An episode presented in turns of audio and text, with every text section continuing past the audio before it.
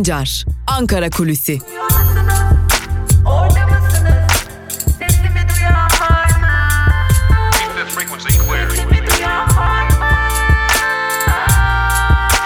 Özgürüz Radyo.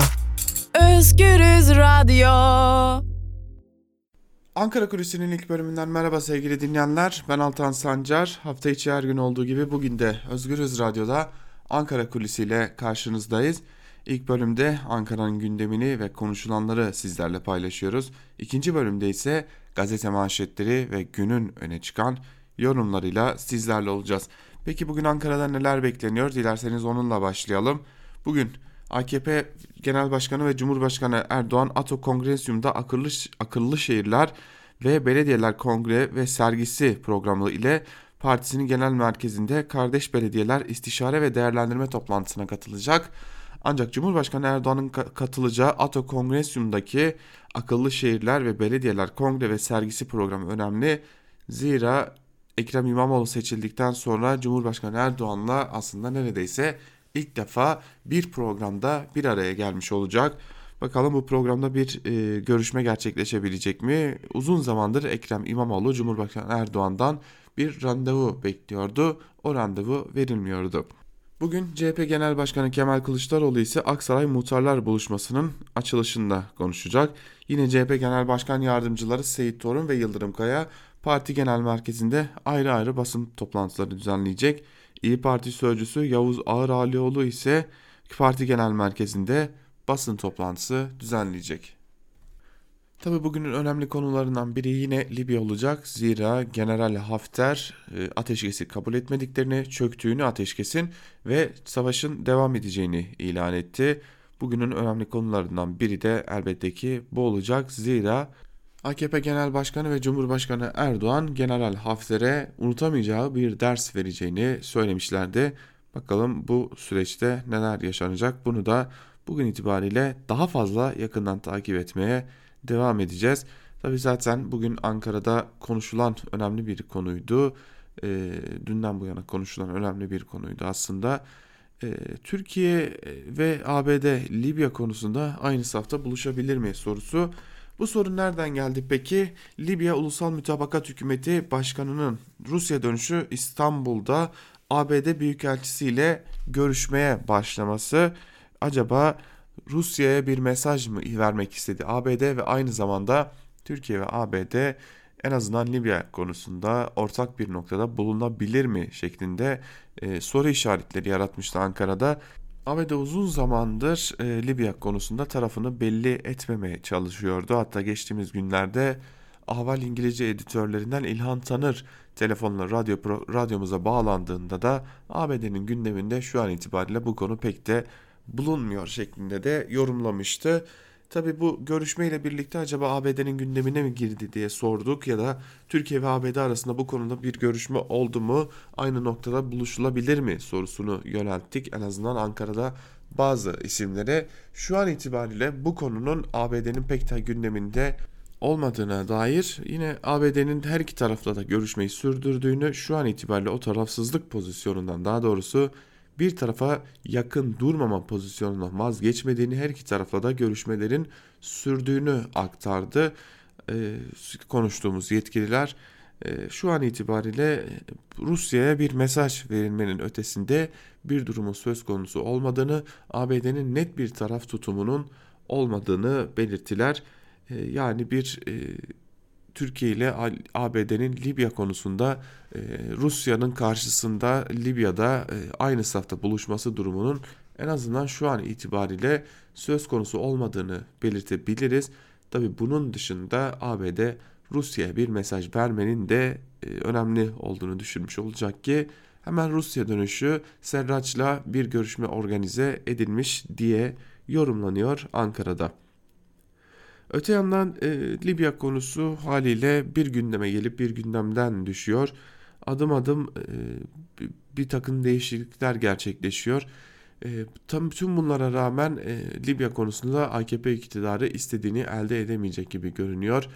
E, Tabi özellikle Libya'da Serrac'ın ateşkesi kabul etmesine ve Hafter'in ne olursa olsun savaşın devam edeceğini ilan etmesinin ardında Rusya lideri Vladimir Putin'in yani Rusya'nın tavrının olduğu hatta e, Hafter konuşuyorsa biz ondan Putin'i duyuyoruz şeklinde söylemlerin olduğu da belirtiliyor sevgili dinleyenler.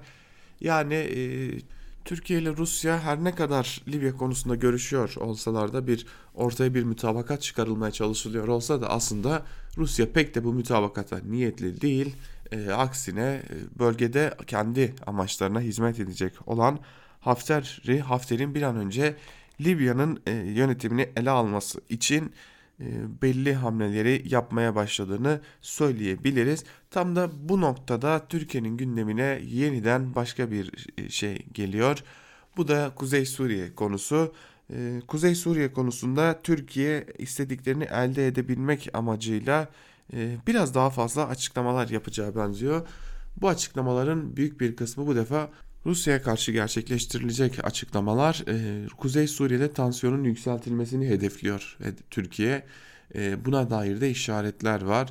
Dün Cumhurbaşkanı Erdoğan'ın grup toplantısında yaptığı konuşmadan sonra Ankara'da da bu yönlü beklentiler yükseldi. Kuzey Suriye konusunda tansiyonun daha fazla yükselmesini ve özellikle de Kuzey Suriye konusunda Cumhurbaşkanı Erdoğan'ın yüksek perdeden açıklamalarının gelmesini bekliyoruz.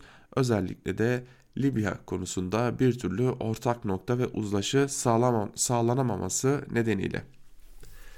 Birkaç gündür Ankara'da bir diğer gündemde HDP'nin önceki dönem tutuklu eş genel başkanı Selahattin Demirtaş'ın kitaplarıydı. AKP'nin hedefindeydi. Özellikle belli bir AKP'li troll ordusu da Twitter üzerinden Selahattin Demirtaş'ın kitaplarının nerede satıldığını ve bu satışın durdurulması için e, neredeyse bir Twitter linci oluşturmuşlardı.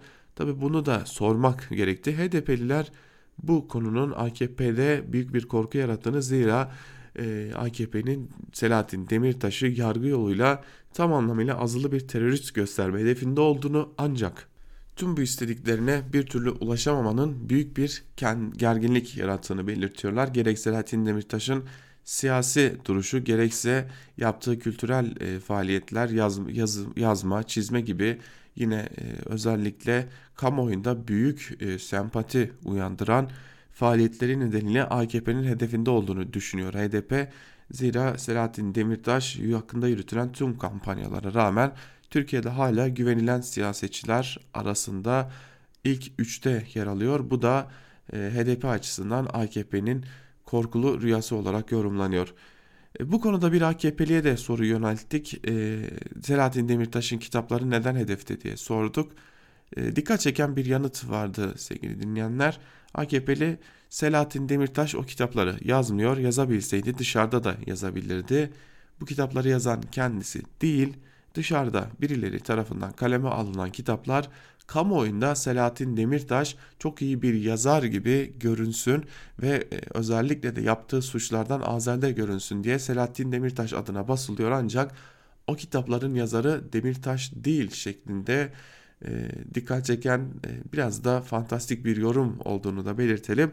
Aslında bu AKP'nin genel bakış açısı tabi e, bu fantastik bakış açısına herkes sahip değil ancak Selahattin Demirtaş'ın e, kitaplar yoluyla toplumda büyük bir sempatisinin uyandığına ve bu sempatinin devam ettiğine dair yorumlarda AKP açısından önemli ve şunu söyleyebiliriz ki yeni romanıyla birlikte Selahattin Demirtaş hedef olmaya devam edecek. Bunu da aktararak e, Özgürüz Radyo'da Ankara Kulisi'nin ilk bölümünü noktalayalım. İkinci bölümde gazete manşetleriyle karşınızda olacağız. Özgürüz Radyo'dan ayrılmayın. Hoşçakalın.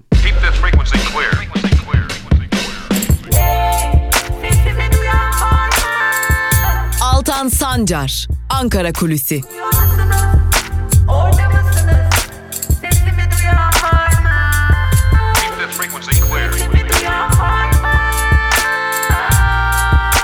Özgürüz Radyo.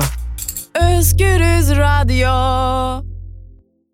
Ankara Kulisi'nin ikinci bölümüyle tekrar merhaba sevgili dinleyenler.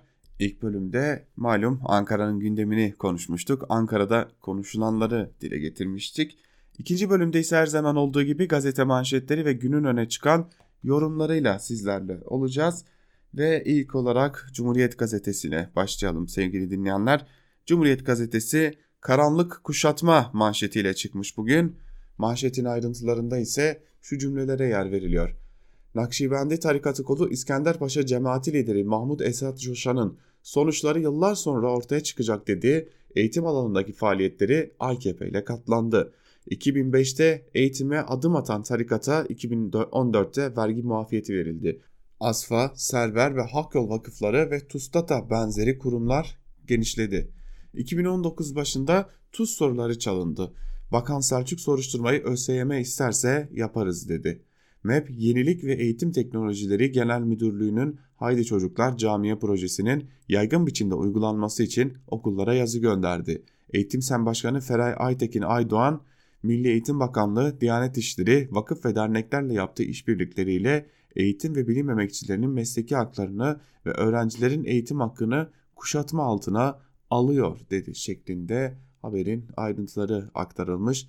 Gitgide Türkiye'de laik ve bilimsel eğitimden nasıl uzaklaşıldığına dair önemli bir haberle karşı karşıyayız. Devran kavgası başlıklı bir diğer haberi aktaralım sizlere. Cumhur İttifakı ortakları Kılıçdaroğlu ve İmamoğlu'nun eşlerinin Demirtaş'ın kitabından uyarlanan devran, devran oyununu izlemesine tepki gösterdi. Erdoğan sıkıyorsa Diyarbakır'daki annelerin yanına gidin dedi. Bahçeli tiyatronuzu Kandil'de açın diye konuştu. İmamoğlu hamaset, oluşturulduğunu belirterek eşim nereye gideceğini bilir. Dünyayı yorumlayan ve ona göre nereye gideceğini bilen Türk kadını bana soracak halleri yok. Barış'a en büyük katkıyı kadınlar sağlayacak. Keşke erkek çeneleri az konuşsa dedi şeklinde İmamoğlu'nun tepkisi de aktarılmış Demirtaş'ın kitabına dair ortaya çıkan son günlerdeki tartışmaya dair. Cumhuriyet Gazetesi'ni burada noktalayalım ve Bir Gün Gazetesi'yle devam edelim. Bir Gün Gazetesi yetersiz bakiye manşetiyle çıkmış. Ayrıntılarda ise Cumhur İttifakı var, daha çok da AKP var. Ayrıntılar şöyle. 31 Mart 23 Haziran 2019'da gerçekleştirilen yerel seçimlerden kan kaybederek çıkan AKP iktidarındaki çözülme sürerken yaşanan oy kaybı da son dönemdeki anketlere yansıyor. Peş peşe yayınlanan pek çok araştırma gerek AKP'nin oylarındaki düşüşü gerekse de Cumhurbaşkanlığı hükümet sisteminden duyulan toplumsal rahatsızlığı gözler önüne seriyor. Yurttaşın AKP iktidarına verdiği kredinin dolduğunu söyleyen Sonar Araştırma Şirketi Başkanı Hakan Bayrakçı ile yerel seçimlerin ardından iktidar ve muhalefetin durumunu konuştuk. Bayrakçı, bugün yurttaşların önceliğinin yaşanan ekonomik kriz olduğunu ifade ediyor. Bayrakçı şu değerlendirmeyi yapıyor. Bizim gözlemlerimize göre toplum artık vatan, millet, Sakarya, bayrak, savaş söylemleri söylemlerini aşmış görünüyor. Tam olarak değil tabii ki. Bu gelişmeler hala toplumu etkiliyor. Onların psikolojilerini de etkiliyor ama onun önündeki önüne gelen temel şeyler var. Bunlar da geçim derdi, para, ekonomik sorunlar şeklinde haberin ayrıntıları aktarılmış. Şimdi İslamiyet'e Türkiye'de Diyanet İşleri Bakanlığı tarafından getirilen güncellemeye dair bir haberle devam edelim. Ee, nasıl böyle bir haber olabilir diye soracaksınız belki de. O haber şöyle sevgili dinleyenler. Diyanet İşleri Başkanlığı herkesi şaşkına çeviren bir fetva yayınladı. Geçen hafta yine Erdoğan'ın evlilik yaşı yükseliyor açıklamasından sonra en az 3 çocuk yapın öğüdünde bulunan Diyanet dün de TOKİ idaresinin sosyal konut projelerine ilişkin bir fetva verdi. Fetvada İslam'da faiz kesin olarak haram kılınmıştır. TOKİ aracılığıyla devreye alınan son uygulama ise devletin alt veya orta gelirli vatandaşlarına yönelik, yönelik olarak ürettiği bir sosyal konut projesidir. Bu projede devletin söz konusu borçlanmadaki amacı faiz geliri elde etmek değil, aksine ödeme güçlüğü içindeki vatandaşlarının ev sahibi olmalarına yardımcı olmaktır ifadelerini kullandı şeklinde bir haber var. Artık bu habere ilişkin yorumu da sizlere bırakalım. U dönüşü yapmak temel strateji oldu başlıklı bir diğer haberi aktaralım sizlere. AKP'li Cumhurbaşkanı Erdoğan'ın danışmanı Yasin Aktay'ın ardından Ekonomi Bakanı Mustafa Elitaş da yıllardır ilişkilerin askıya alındığı Mısır'la yeniden diyalog kurulmasını istedi. Mısır ile Türkiye arasında arka kapı diplomasisinin devam ettiğini belirten Elitaş, umuyorum ki bu arka kapı diplomasisinden sonra biraz daha devletler arası ilişkilerin oluşması kanaati bende de mevcuttur dedi. AKP hükümeti benzer bir geri vitesi de Suriye'de yapmıştı. Esad yönetimini düşman, düşman ilan eden, yıkılması için her türlü yola başvuran AKP hükümeti iflas eden politikaların ardından Şam yönetimini muhatap almak zorunda kalmıştı. İlk temas önceki gün Rusya'nın başkenti Moskova'da resmen gerçekleşti şeklinde haberin ayrıntıları aktarılmış ve yine görüyoruz ki Türkiye AKP iktidarıyla zikzaklarla dolu bir dış politikaya devam ediyor.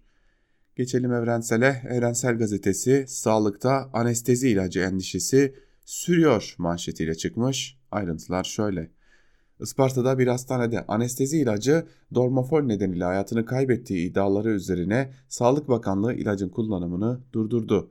Bunun üzerine İstanbul Tabip Odası tarafından yapılan açıklamada bu durumun anestezi uygulanacak hastalar arasında yaygın endişe ve korkuya ulaştığı belirtilerek bakanlığa detaylı bilgi verme çağrısı yapıldı. İstanbul Tabip Odası'nın çağrısı üzerine bakanlıktan açıklama yapıldı ancak talep edilen bilgiler yine açıklamada yoktu.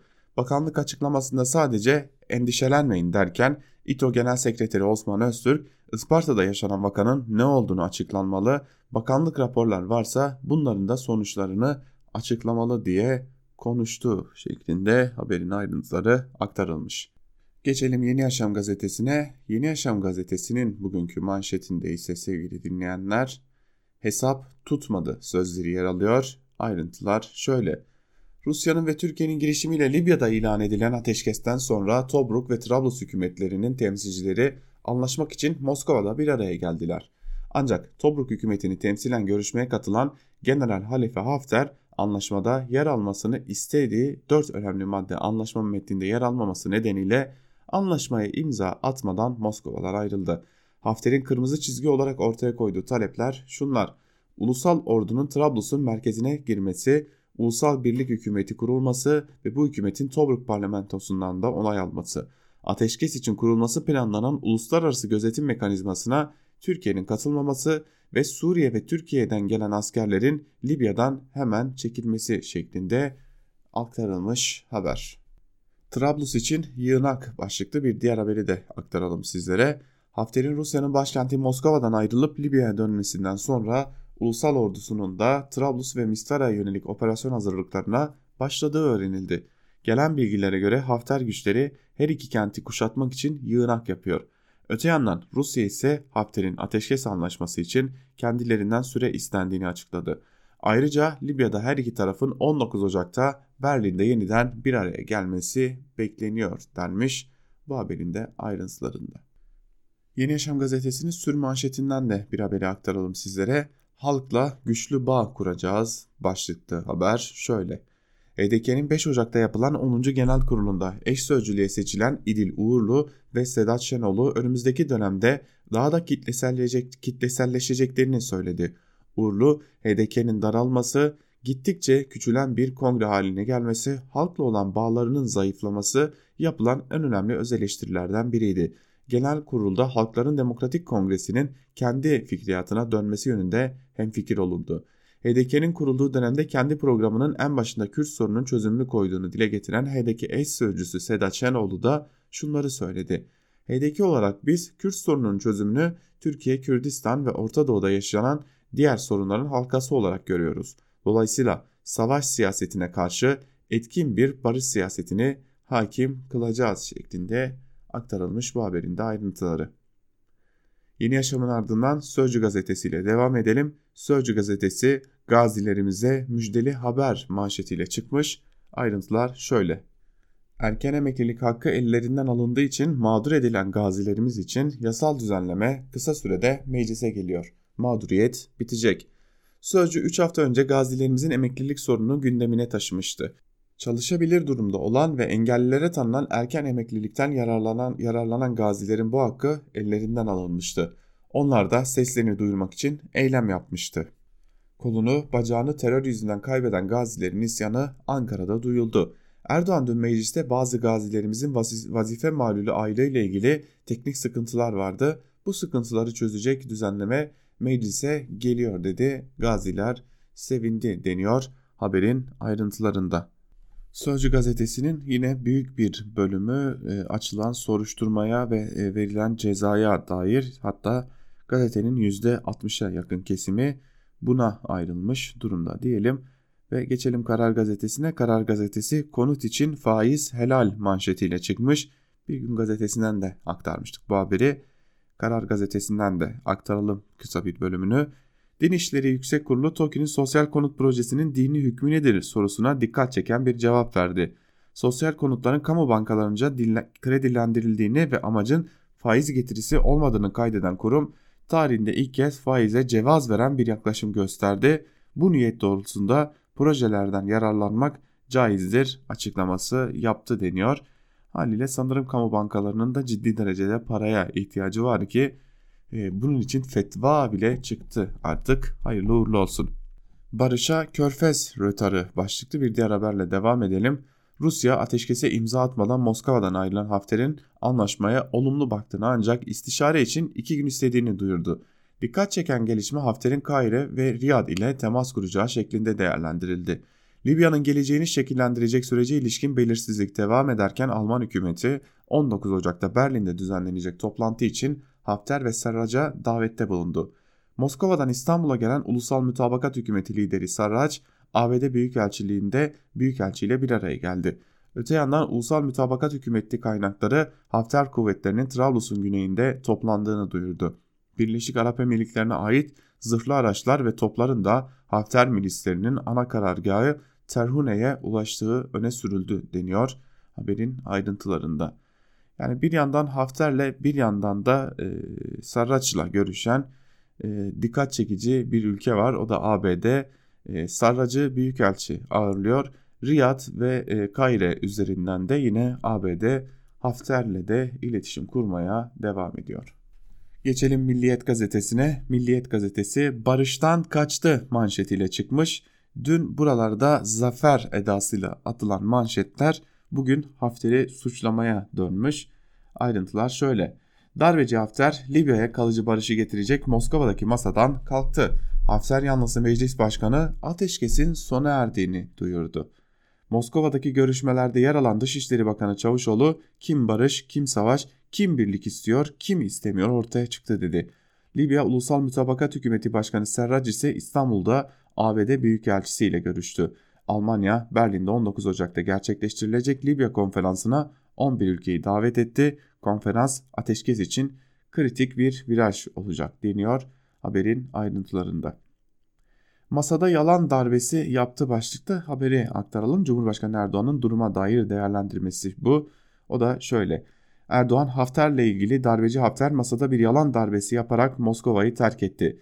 Biz görevimizi yaptık. Bundan sonrası Sayın Putin ve onun ekibine ait. Ülkenin meşru yönetimine ve Libya'daki kardeşlerimize saldırılarını sürdürmesi halinde darbeci Hafter'e hak ettiği dersi vermekten asla geri durmayacağız demiş. Haberi de e, Cumhurbaşkanı Erdoğan. Tabi bakalım neler olacak. Sabotaj şüphesi başlıklı bir haberle devam edelim. Mersin'den Kuzey Kıbrıs Türk Cumhuriyeti'ne uzanan deniz geçici isale hattında 11 Ocak'ta yaşanan hasarla ilgili Su Politikaları Derneği uzmanları ön rapor hazırladı. Raporda Şamandıra'yı deniz tabanındaki beton bloklara bağlayan askı halatının kesilme ihtimalinin yüksek görüldüğü vurgulandı. Ayrıca 350-400 metre derinlikte troll avcılığından kaynaklı olası bir hasara da dikkat çekildi deniyor haberin ayrıntılarında. Ama tabii yanlış yapılan bir proje yoktur. Daima ama daima e, bir şekilde dışarıdan saldırı vardır AKP'nin işlerinde.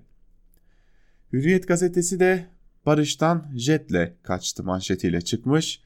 O da Hafter'in masadan ayrılıp ben ateşkes istemiyorum eğer Türkiye varsa ateşkes yok cevabını barıştan kaçış olarak değerlendirmiş Hürriyet'in e, manşeti de ve ayrıntılarda şunlara yer verilmiş.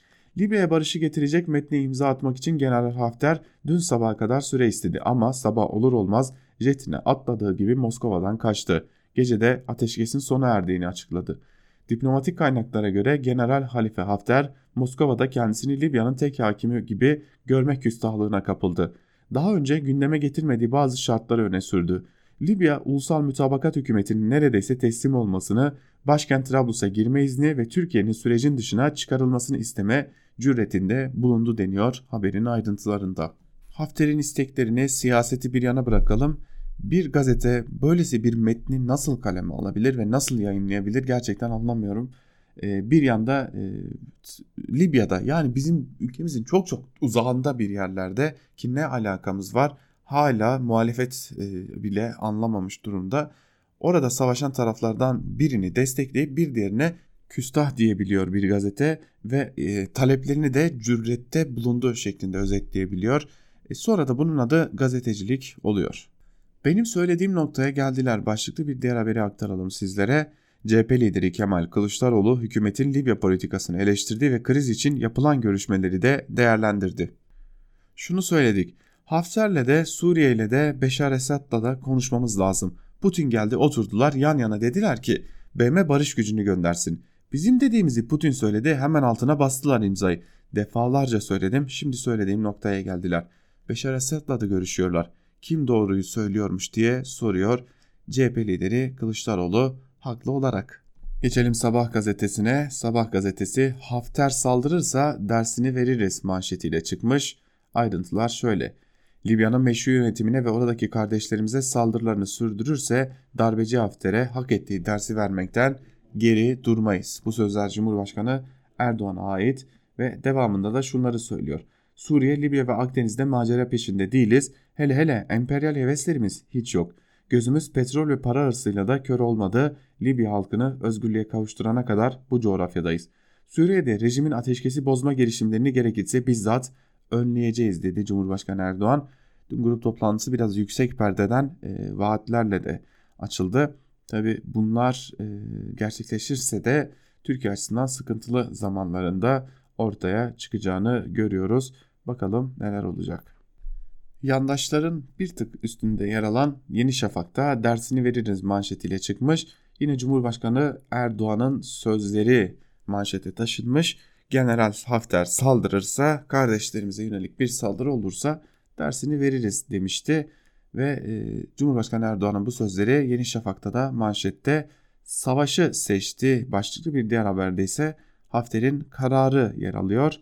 Rusya'da büyük umut bağlayan Libya görüşmeleri Hafter'in masayı terk etmesiyle sonuçsuz kaldı. Darbeci Hafter anlaşma metnini imzalamadan Moskova'dan ayrıldı. Birleşik Arap Emirlikleri, Mısır ve Suudi Arabistan ile temas kurduktan sonra masadan kalkan Hafter'in uçağının rotasının da Mısır olduğu belirtiliyor. Anlaşma kesintiye uğrayınca Ulusal Mütabakat Hükümeti lideri Serraç da Moskova'dan İstanbul'a geçti şeklinde aktarılmış sevgili dinleyenler. Geçelim Yeni Akit'e. Yeni Akit'in manşetinde Hafter'e hak ettiği dersi veririz sözleri yer alıyor. Akit e, ve daha doğrusu tüm yandaşlar bugün tek ses olmuşlar. Ancak tüm yandaşlarda bir ses daha var, ortak ses daha var ona geçelim. Selahattin Demirtaş'ın kitabı e, Sabah gazetesi, Yeni Şafak gazetesi, Akit gazetesi, Perinçey'in Aydınlık gazetesi, Akşam gibi diğer bütün gazetelerde de e, Demirtaş'ın kitabı e, bir yerde e, bir şekilde birinci sayfaya sıkıştırılmış ve gündemleştirilmiş. Yeni Akit de bugün bunu birinci sayfasına taşımış ve terörist kitapları İBB raflarında başlıklı bir haber kaleme almış. CHP'nin HDP İyi Parti desteğiyle ele geçirdiği İstanbul Büyükşehir Belediyesi'nin PKK tutuklusu Selahattin Demirtaş ile Paris'te öldürülen PKK'li terörist Sakine Cansız'ın kitaplarını satışa sunması tepkiyle karşılandı. Kültür AŞ'ye bağlı İstanbul kitapçısı adeta terör kütüphanesine dönüştüğü ortaya çıktı. İmamoğlu'nun yönettiği İBB'ye ait İstanbul kitapçısının Güneydoğu'ya vaat edilmiş topraklar diyen HDP Genel Başkanı Sezai Temelli, Türkiye'yi PKK ile tehdit eden HDP'li Sırrı Süreyya Önder, Türkiye'yi sivilleri katleden ülke yalanıyla ABD'ye şikayet eden HDP'li Ertuğrul Kürkçü, devletiniz teröristtir diyen HDP'li Ahmet Şık'ın kitaplarını satışa sunduğu belirlendi. Cansız'a ait kitapların satışının iptal edildiğini açıklayan İmamoğlu'nun diğer terör yandaşlarının kitaplarını savunması ise dikkat çekti deniyor haberin ayrıntılarında. Şimdi sevgili dinleyenler gazete manşetlerimiz sona erdi. Yeni akit ile birlikte gazete manşetlerini bitiriyoruz. Ancak e, tek bir cümle, tek bir cümlede bu kadar çok fazla suç işleyebilen bir gazeteci, gazetede, gazetecide yok herhalde. E, Faruk Arslan bu haberi hazırlayan, hazırlayan isim. Faruk Arslan zaten yeni, yeni akitte sık sık farklı farklı insanları hedef gösteren bir isim.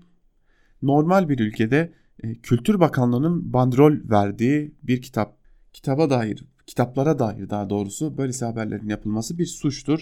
Yine Türkiye'de siyasette yer alan milletvekilleri, eski milletvekilleri Türkiye'de birçok e, farklı biçimde etkin olan böylesi isimlere karşı da şu şöyle bir isim bu böyle bir isim şeklinde haber yapmak daha doğrusu haber değil de bir metin hazırlamak suçtur. Haber yapmak hiçbir zaman suç değildir ama bunun adı haber yapmak değildir. E, haliyle bu gazeteler e, bugün baktığımızda bir başka ismi hedef gösterebiliyor. Geçmişte bir başka ismi hedef gösterebiliyorlardı. Bu gazetelerin hedef gösterdiği yüzlerce hatta binlerce insan artık bu ülkeyi terk etmek zorunda kaldı. Ee, onlardan biri de eş genel yayın yönetmenimiz Can Dündar'dı. Eş genel yayın yönetmenimiz Can Dündar da yine bugün yargılanmaya devam edecek. Ee, bu defa da başka bir davadan yargılanacak. Yine Cumhurbaşkanı Erdoğan'a hakaret gerekçesiyle e, yargılandığı dava da görülecek bugün. E, bu davayı da yakından takip edeceğiz sevgili dinleyenler. Sadece bu dava değil bugün yine gazetecilere dair birçok dava var. E, tüm bunların altında da işte bu hedef gösteren isimler yatıyor. Yani bu kadar rahat bir şekilde gazetelerin bir köşesinden isimleri hedef gösteren metinler yayınlanıyor ve o metinler yıllar sonra davaya dönüşüyor. Davaya dönüşen o metinler nedeniyle de insanlar bu ülkeden çıkmak zorunda kalıyorlar. Ee, başlı başına büyük bir insanlık suçu diyebileceğimiz şeylerin altına imza atıyor bu isimler.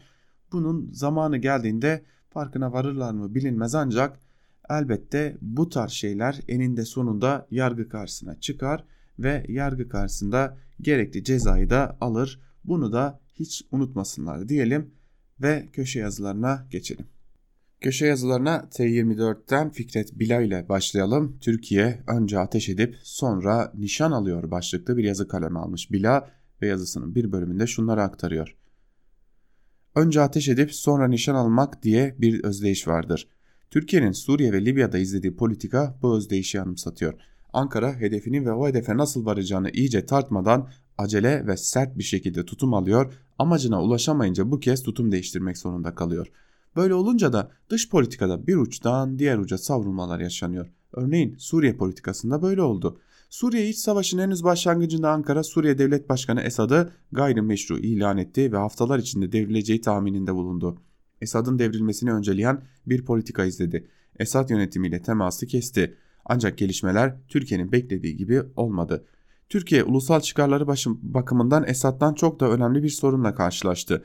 ABD'nin desteklediği PKK-YPG cephesi Türkiye aleyhine Suriye'nin kuzeyinde hakimiyet kurup bir devletçik oluşturmaya ve bir koridor açmaya yöneldi. Esad'ın devrilmeyeceği kesinleşince bu kez Ankara ile Şam arasında Rusya ve İran üzerinden dolaylı zaman zaman alt düzeyde doğrudan temaslar başladı. Ankara tanımadığı Şam yönetimiyle istihbarat ve dışişleri birimlerinde düşük düzeyli temaslar kurmak zorunda kaldı. Nihayet Moskova'da Türkiye ve Suriye'nin istihbarat teşkilatı başkanları resmi olarak aynı masada buluştular. Türkiye'nin Libya'da izlediği politikada Suriye'deki gibi. Suriye iç savaşında olduğu gibi Libya iç savaşında da taraf olan Türkiye Hafter'i darbeci ve terörist ilan etti. Hafter'i muhatap almayacağını söyledi. Meşru hükümette teröristler arasında arabulucu olunmayacağını açıkladı. Ancak Putin'in İstanbul'u ziyareti sonrasında Türkiye ve Rusya Libya'da ateşkes için ortak çağrı yaptı. Dolayısıyla Hafter'i muhatap aldı. Önemli ve olumlu bir gelişme olarak karşılanan ateşkes çağrısı sonrasında Hafter ve Sarraj Moskova'da bir araya geldiler. Milli Savunma Bakanı Hulusi Akar ve MİT Başkanı Hakan Fidan da oradaydı. Önerilen ateşkes taslağını Türkiye'nin desteklediği Libya Ulusal Mütabakat Hükümeti Başkanı Sarraj imzaladı ancak Hafter imzalamadı ve Moskova'dan ayrıldı. Türkiye ise Cumhurbaşkanı Erdoğan'ın ağzından Hafter'i tekrar darbeci ilan etti ve tutumunda ısrar ederse Hafter'e hak ettiği dersi Ankara tarafından verileceğini duyurdu. Bu açıklamayla Türkiye yine sürecin başında Sarrac'ı tanıyan Hafter'i terörist gören pozisyonuna geri döndü. Oysa Cumhurbaşkanı Tayyip Erdoğan Putin'den önce CHP lideri Kemal Kılıçdaroğlu'nu dinleseydi daha iyi bir sonuç alabilirdi. Ulusal çıkarlar konusunda iktidar muhalefetin önerilerini dinleseydi dış politikada bu kadar savrulmazlardı diyor Fikret Bila yazısının bir bölümünde. Evrensel Gazetesi'nden Fatih Polat ile devam edelim. Fatih Polat Matruşka başlıklı bir yazı kaleme almış ve yazısının bir bölümünde Polat şunları kaydediyor. Libya'da ne işimiz var diyenler utansın. Erdoğan barışın diplomasisi Türkiye Libya'da çözümün merkezine oturttu. Sabahın dünkü manşeti böyleydi. Önceki günkü manşeti de şöyle. Türkiye'nin çifte ateşkes başarısı. Başkan Erdoğan'ın yoğun diplomatik çabaları sayesinde İdlib ve Trablus'ta ateşkes yürürlüğe girdi, yüz binlerce sivil rahat nefes aldı. Bu manşetlere nasıl gelindi ve bu manşetler aslında neyi ifade ediyor? Libya'ya asker gönderme tezkeresi iktidar açısından tıpkı daha öncekilerle olduğu gibi muhalefeti milli dava sopası ile sıkıştırarak iç politikada yaşadığı irtifa kaybını giderme ve kendisini siyaseten belirleyici özne haline getirme taktiğinin bir manivelasıydı. Ancak bu kez işler o kadar yolunda gitmedi. Seçimlerde yaşanmış olan ve Erdoğan'ı zora sokan kutuplaşma bu tezkereye, tezkereye damgasını vurdu. Sokağa çıkıp halka sorduğunuzda ne işimiz var Libya'da hele de ekonomi bu haldeyken diyenlerin sayısı da hiç az değildi.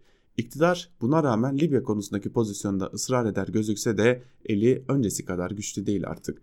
Putin'in önce Şam'a uğrayıp Erdoğan'ın 8 yıl önce gidip namazı, namazımızı kılarız dediği Emevi Camii'nde Esad ile samimi pozlar verdikten sonra Türkiye'ye gelmesi başlı başına mesajlar yüklü bir hareketti. Buna Türkiye'nin dış politikasına biçim verme, AKP hükümetinin Suriye politikasını tesviye etme işlemi de diyebiliriz. Kılıçdaroğlu'nun iç savaşın sona erdirilmesi ve ülkede akan kanın durdurulması amacıyla BM barış gücünün vakit geçirmeksizin bölgeye gönderilmesi sağlanmalıdır çağrısına bir tarafta darbeci var, bir tarafta meşru hükümet. Meşru hükümetle darbeci arasında ara bulucu olunur mu yanıtını vermiş, vermiş olan Erdoğan, sağdaki güçler dengesinin doğal bir sonucu ve Putin'in ağırlığıyla ara bulucu noktasına gelmişti. İstim arkadan gelirdi ve iktidar medyası da zaten bunun için vardı. Kısa bir süre öncesine kadar Erdoğan'ın Libya'ya asker gönderme üzerine kurulu söylemleriyle muhalefeti sıkıştırarak iç siyaseti dizayn etme çabasına bağlanan manşetler atan iktidar medyası bu kez barışın mimarı Erdoğan düsturuna geçti ve tüm bu manzaranın arasında çok önemli bir gelişme yaşandı. Moskova'da sadece Libya'daki taraflar arasında ateşkes için müzakereler yürütülmemiş, Türkiye ile Suriye arasında da savaş sürecinin ardından ilk kez resmi olarak duyurulan bir temas gerçekleşmişti. Konuya dair haber Suriye resmi ajansı SANA tarafından önceki gün akşam saatlerinde şu ifadelerle duyuruldu. Moskova'da bugün düzenlenen üçlü toplantıda Suriye tarafı Türk tarafından Suriye'nin egemenliği, toprak ve halk olarak istiklali ve toprak birliğine tam bağlılığı ve Suriye topraklarından derhal ve tam olarak çekilme talebinde bulunuldu. Bu görüşmenin sonrasındaki gelişmelerin nasıl seyredeceğini zaman gösterecek. Tarafların bile kendi ajandalarını sahadaki güçler dengesine göre test ettikleri bir düzlemde iddialı söylemlerde bulunmak zor. Rusya dış politikası söz konusu olduğunda satranç metaforu sık kullanılır. Putin-Erdoğan ilişkileri bağlamında buna bir de matruşka eklendi. Sonrası mı? Bu sorunun yanıtı da aslında matruşkanın mantığında gizli diyor Fatih Polat da yazısının bir bölümünde. Gazete Duvar'dan Musa Özurlu ile devam edelim. Ne olmasını bekliyordunuz diye soruyor yazısının başlığında Özurlu ve şunları kaydediyor. İleride ne olur bilinmez ancak Libya'da ateşkes öngören mütabakat daha görüşmeler yapılırken patladı. Sürpriz mi? Libya'da tek tarafa oynayan Putin devreye girince hemen sonuç alabileceğini düşünen iktidar için evet, sağ, sağ şartlarını bilenler için hayır. Libya politikası gerekli bazı adımları içermesine rağmen hatalarla dolu. Önce şu saptamayı yapmak gerek. Yaklaşık iki ay öncesine kadar Türkiye'nin Libya diye bir krizi yoktu. Türkiye haklı olarak Doğu Akdeniz'deki ekonomik çıkarlarını koruma düşüncesindeydi. Yani tek başlık altında yürüyordu mücadele. İktidar ulusal mütabakat hükümetiyle deniz yetki anlaşması yaptıktan sonra da sorun yoktu. Libya'yı işin içine katarak diğerlerine res çekmek istedi.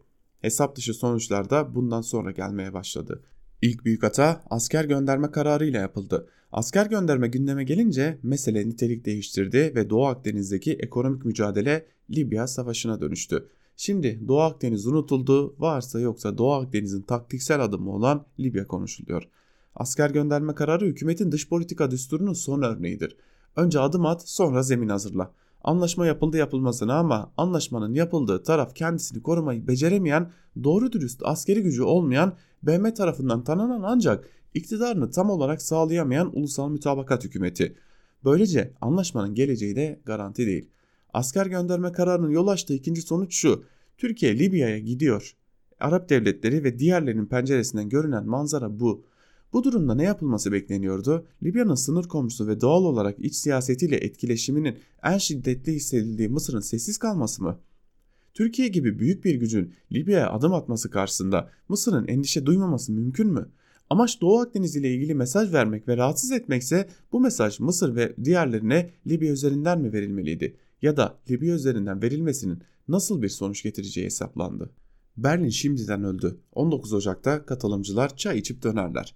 Bir tarafın bariz bir şekilde üstünlük sağlayamadığı ve sağlayamaması için tarafların elinden geleni yapacağı belli olan Libya'da durum kısa süreli ateşkesler de dahil bu şekilde daha uzun bir süre devam eder. Bu nedenle Libya'ya asker gönderme adımı ile ilgili ülkeleri rahatsız edip harekete geçirmesinin dışında sonuç getirmedi şimdilik. Sorulması gereken soru şu. Libya'da ne işimiz var değil. Libya'nın da içinde bulunduğu bölgeye yaklaşım bu şekilde mi olur şeklinde olsaydı daha doğru olurdu diyor Özurlu yazısının bir bölümünde. Yine gazete duvardan Kemal Can ile devam edelim. Halının uçtuğunu kim söylüyor başlıklı yazısının bir bölümünde Kemal Can şunları aktarıyor. Türkiye geçen yıl dış politikada hesap dışı tutulamayacak aktör olacağı çıkışlar yaptığını iddia etmişti. Göbeğimizi kendimiz keseriz diye başlayan Suriye harekatı, Doğu Akdeniz'de diklenerek dik durma girişimleri ve son olarak Libya'ya asker gönderme tezkeresi. Bu çıkışların iç politikaya bağlı olduğunu söyleyenler de oldu, değişen dengeler içinde elverişli pozisyon arayışına bağlayanlar da. Fakat bu hamlelerin hemen hepsinde ne iddia edildiği kadar yüksek cüret ne vaat edildiği kadar somut çıkar görülemedi. Hatta olaylar o kadar hızlı gelişti ki iktidarın bir tezinin propaganda planlaması tam yapılmadan epey ayrışan başka bir tezin savunulması ihtiyacı doğdu. Sonuna kadar gideriz diye başlayan Suriye hamlesi bir hafta bile sürmeden üstelik hem ABD hem de Rusya tarafından çizilen mütabakatlarla final yaptı. Meşru hükümetle isyancılar arasında ara buluculuk mu olur denilerek yola çıkılan Libya'da bir hafta içerisinde Rusya ile birlikte isyancılarla masaya oturuldu ama isyancılar kalktı gitti. Bütün bu bel kıracak manevralara hamasetin seçmeni iknada zorlanmasına rağmen yüksek özgüven havasından tasarruf olmadığı anlaşılıyor. Erdoğan partisinin grup toplantısında yaparız dediğimizi yapacağımızı herkes kabul edecek dedi. Ekonomi cephesine geçiyoruz. Bir süredir ortalıkta görünmemesinin daha doğru olacağına karar verilen Ekonomi Bakanı Berat Albayrak kredilerde risk primi düştü açıklamasıyla sahne aldı. Düştü dedi son 20 ayın alt seviyesi. Ayrıca bütün ülkeler bazında bir gerileme var ve Türkiye'nin sıralamadaki yeri filan da değişmiş değil. Ama olsun böyle söyledi diye başımız ağrımaz. Daha bir hafta olmadı. Erdoğan Çalışan Gazeteciler Günü vesilesiyle bağımsız medyanın önemini ve kendilerinin buna yaptığı katkıyı anlaşmış, anlatmıştı. Yerel yönetimler veya kentlerle ilgili toplantılarda beton ve dikey şehirleşmenin ne kadar fena olduğunu anlattığını da gördük. Tarihi ve yeşili tarif etmenin ne kadar büyük bir ihanet olduğundan bahsettiğine de şahit olduk. Tarihi eser ve ormanın yapılabilecek şeyler olduğunu düşündüğü için refüjlere dikilen ağaç sayısını orman artışına kanıt gösterdiğini, Taksim'e tarihi eser yapacağız dediğini de hatırlıyoruz. Yargı organlarının kuruluş günü toplantılarında veya yerli yersiz iktidarın hukuk konusundaki atılımlarından bahsedildiği de oluyor. Üstelik bu konuda iktidar sözcüleri de yalnız değil. Bu ülkenin Barolar Birliği Başkanı yargı reformunun batıya tokat anlamına gelecek bir devrim olacağını söylemişti. Uzunca bir süredir dış politikadan ekonomiye kadar hemen her alanda kendisini sadece hissettirmeyen, apaçık teşhir eden kişiselleşmiş iktidar tablosuyla karşı karşıya olduğumuz söyleniyor. Hatta bunun doğrudan Erdoğan ismiyle kavramsallaştırılması denemeleri de mevcut. Lider merkezli, lidere odaklı yönetimlerde eğer bu rekabetçi bir meşruiyete dayanıyorsa iktidarın siyasi aygıtı ve siyasi destek önemli. İktidarı ayakta tutmakla görevli siyasi mekanizmanın önündeki en önemli görev kalabalıkları liderin önemine inandırmak, onun kişisel olarak sahiplendiği her iddia için onay üretmek. Ancak iktidarın çevresindeki yakın çemberin kalabalıkları ikna etmek dışında lideri de havada tutmak gibi ikinci ama çok önemli bir görevi bulunuyor. Tamam daha partisi o kadar oy olmamışken mitinglerinde 1 milyon topladığını iddia eden Erbakan'ı, her seçimde iktidara yürüdüğünü söyleyen Doğu, Doğu Perinçe'yi biliyoruz. Yani liderler böyle şeyler yapabiliyor ama birazcık bile inandırıcılık olmadan hemen her alanda işler iyiymiş gibi yapmak hiç kolay değil. Hatta pek mümkün de değil. Bu yüzden birilerinin halkı pek ikna edemeseler bile lideri sürekli işlerin iyi gittiğine inandırması gerekiyor. O ikna edilmeli ki verilen bilgilerin üzerine biraz daha o koysun ve kimsenin fark edemediği yüksek başarılarla övünebilsin. Biraz olsun kendisi de ikna olsun ki havası bozulmasın. Ben bir süredir o ekibi çok merak ediyorum. Efendim Trump var ya size hayran. Putin sizden öğreniyor. Merkel kıskançlıktan kıvranıyor. Her yeri aldık sıra Antarktika'ya geldi diyenler kim? Siz bakmayın söylenenlere. Patlama yapmamız an meselesi. Millet paralarını nereye harcayacağını bilemiyor. İktisat biliminde çığır açtık bilgisi nereden geliyor? O kadar özgürlük vermişiz ki vatandaş bir kısmını geri getirip kapıya bırakıyor. Hikayeleri nerelerde yazılıyor? şeyh uçmaz mürit uçurur sözünden yola çıkarsak liderin kendisini üzerinde uçuyor hissettiği halıyı taşıyanlar kimler? Bunu öğrenirsek bir gün halıyı çekecek olanlar hakkında da fikrimiz olabilir diyor Kemalcan yazısının bir bölümünde. Hürriyetten Abdülkadir Selvi ile devam edelim. Ruslar Hafter'le ne konuştu? Başlıklı yazısının bir bölümünde Selvi şunları aktarıyor. Moskova'dan kalıcı ateşkes anlaşmasının imzalandığı haberleri beklenirken Hafter'in Rusya'dan ayrıldığını öğrendik. Libya krizi hakkında yapılan açıklamaları biliyorsunuz. Burada tekrar etmeyeceğim. Rusya'daki müzakerelerde yer alan bir yetkiliyle konuştum. Rusya izin vermese Hafter'in uçağı bile kalkamazdı dedim. Bilgilik içi biz üzerimize düşeni yaptık bundan sonrası Putin'in sorunu dedi. Rusya'nın Hafter'e nasıl izin verdiğini sordu, sordum orada yaşananları anlattı. Ruslar sinirlendi. Sonunda otele kadar gidip Hafter'i ateşkes anlaşmasını imzalaması yönünde uyardılar. Birleşik Arap Emirlikleri ve Mısır'ın etkisinin olduğunu düşünüyoruz. Ruslara Hafter sizi yalancı durumuna düşürdü dedik, bizi aşağıladı dediler. Hafter yabancı güçler çekilsin dedi. Ruslar yabancı güçler dediğiniz bizleriz. Asıl senin arkanda yabancı güçler var diye uyardılar. Biz sağdan çekilirsek sen bir hiçsin dediler. Sonuç ne? Biz bu konuşmayı yaparken Hafter'in iki gün düşüneceği haberleri gelmeye başladı. Baş döndürücü şeyler oluyor. Hafter'in tavrı üzerine Cumhurbaşkanlığı kaynakları ile de konuştum. Aynen aktarıyorum. Dinamik bir süreç yürüyor. Cumhurbaşkanımız süreçleri yönetiyor. Yoksa İdlib ve Libya konusu bu noktaya gelir miydi? Barışın tesis edilmesi için Türkiye üzerine düşeni yaptı, yapmaya devam ediyor. Demiş Abdülkadir Selvi yazısının bir bölümünde aslında burada Rusya ve Türkiye pozisyonunu koruduğunu Hafter'in ise başkalarından etkilenip e, bu tarz bir e, noktaya geldiğini söylüyor ama sahadaki gelişmeler pek de onu göstermiyor. Açıkçası Hafter konuşuyorsa Putin'i de duyuyorsunuz demektir. E, bunu da aktarmak lazım. Abdülkadir Selvi yine üzerine düşeni yapıp bir yerde AKP'yi aklama çabasını sürdürmüş. Sözcü gazetesinden Çiğdem Toker ile devam edelim. Toker demek 1 milyar dolar için başlıklı bir yazı kalemi almış ve bir bölümünde şunları aktarıyor. Ulaştırma ve Alt, Altyapı Bakanı Cahit Turan İstanbul'un yıl Kanal İstanbul'un yılda 1 milyar dolar getireceğini açıklamış. 1 milyar dolar bugünkü kurla 5 milyar 800 milyon lira. Müthiş para. Milleti düşünmek böyle olur. İçme suyu sağlayan bir barajın su veremez hale gelmesi, beş köyün ortadan kalkması, soluduğumuz havaya yıllarca hafriyet tozlarının karışması, kulakları sağır edecek bir gürültünün yıllarca sürmesi, binlerce ağacın kesilmesi, tarihi yarımadanın geri dönüşü, dönüşü imkansız biçimde bozulması nedir ki bu gelirin yanında? Kaldı ki başta Osman Gazi Köprüsü olmak üzere İstanbul Havalimanı, Zafer Havalimanı gibi garantili altyapı projelerinin bütçeye sağladığı gelir konusunda ülkeyi yönetenlerin muazzam tahmin başarısı hepimizin malumu. Bütün yap işlet devlet projeleri şehir hastanelerinin dayandığı yap, kirala, devletlerin her yıl bütçeye oluk oluk gelir, gelir akıttığını artık hepiniz biliyorsunuz. Kanal İstanbul'un etüt projesi yüksek, yüksel projeye 35, 35 milyon liraya ihale edilmişti.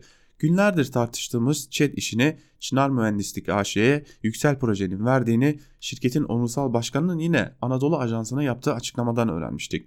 35 milyon TL'den Çınar Mühendisliğin ÇED raporu için aldığı bedeli ise bilmiyoruz. Ama bildiğimiz bir şey var ki o da ÇED raporunda yazılı olan 75 milyar liranın Kanal İstanbul'un gerçek yatırım maliyeti olmadı. Bu rakamın günümüz koşullarında hiçbir anlamının kalmadı. 75 milyar lira bugünkü kurla 12.7 milyar dolara karşılık geliyor. Daha önce yazdım. Bakanlık Altyapı Genel Müdürlüğü'nün Temmuz 2018 tarihli sunumunda Kanal İstanbul'un toplam maliyeti 20 milyar dolar görünüyor. Bu rakamın 15 milyar dolarını yapım, 5 milyar dolarını ise altyapı deplasmanları ve ulaşım sistemleri oluşturuyor demiş Çiğdem Toker yazısının bir bölümünde. Ve son olarak Cumhuriyet Gazetesi'nden Mine Söğüt'ün buyurun bizim oyunumuza gelin başlıklı yazısını aktaralım. Kürtler tiyatroda oyun sahneleyemezler. Kürtler şarkı söyleyemezler. Kürtler resim yapamazlar. Kürtler roman yazamazlar, şiir okuyamazlar, film çekemezler, barıştan bahsedemezler, savaşın bitmesini isteyemezler, uzlaşma yolları arayamazlar. Kürtler kendilerini ifade edebilecekleri hiçbir alternatif alan yaratamazlar. Onlar sadece dağa çıkabilirler. Onlar bu ülkeden, bu devletten, bu Türklerden sittin sene nefret edebilirler. Türk devletini ve hatta halkını sevmeme hakları vardır. Kendilerini hep öteki hissetmeleri serbesttir. Daha çıkmaları doğaldır. İllegal ordular kurmaları kaçınılmazdır. Doğar doğmaz nefretle bilenmelidirler. Bebeklerini kendilerine yapılan zulümleri anlata anlata büyütmelidirler. Tarihin ne kadar rezilliği varsa hepsini günah gibi nesiller boyu boylar, boyunlarında taşımalıdırlar. Onlar sadece asker, sivil, öğretmen, memur, kadın, erkek, yaşlı, bebek demeden insan öldürebilirler. Katliamlara imza atabilirler. Onlar ülkeye düşman dış güçlerin gölgesinde kadın bir nefretle beslenebilirler. İçlerinden birileri kendi soyuna ve bizim soyumuza baş kaldıracak olursa romanlar, oyunlar, şiirler, şarkılar yazıp savaş dilinden başka bir dilde konuşmaya kalkarsa dağlarda, tuzaklarda, terörde değil de mecliste yasalarla, sosyal haklarla, uzlaşmayla, medeni ve kansız bir şekilde değişebilecek yasal bir düzende çözüm aramak için başka bir dil aramaya yeltenirse ezeriz. O dili de ezeriz, o kafayı da ezeriz. Ezmekle yetinmeyip üzerlerinde tepiniriz. Ki ülkede birlik ve beraberlik sağlanabilsin, terör son bulsun, ülke bütünlüğü korunsun, barış sağlansın. Herkes bir arada huzur içinde yaşasın. O yüzden gitmeyin. Bunların oynadığı oyunlara gidip izlemeyin. Buyurun bizim oyunumuza gelin dedi yine bu ülkede birileri Mine Söğüt'ün yazısı da böyleydi şey diyelim ve Ankara Kulisi programını Söğüt'ün bu yazısıyla bitirelim sevgili dinleyenler. Günün ilerleyen saatlerinde ben Altan Sancar haber bültenlerimizle karşınızda olacağız sevgili dinleyenler. Ancak şimdi sözü ve yorumu eş genel yayın yönetmenimiz Can Dündar'a ve Özgür Yorum'a bırakıyoruz. Sizler Özgürüz Radyo'dan ayrılmayın. Şimdilik hoşçakalın.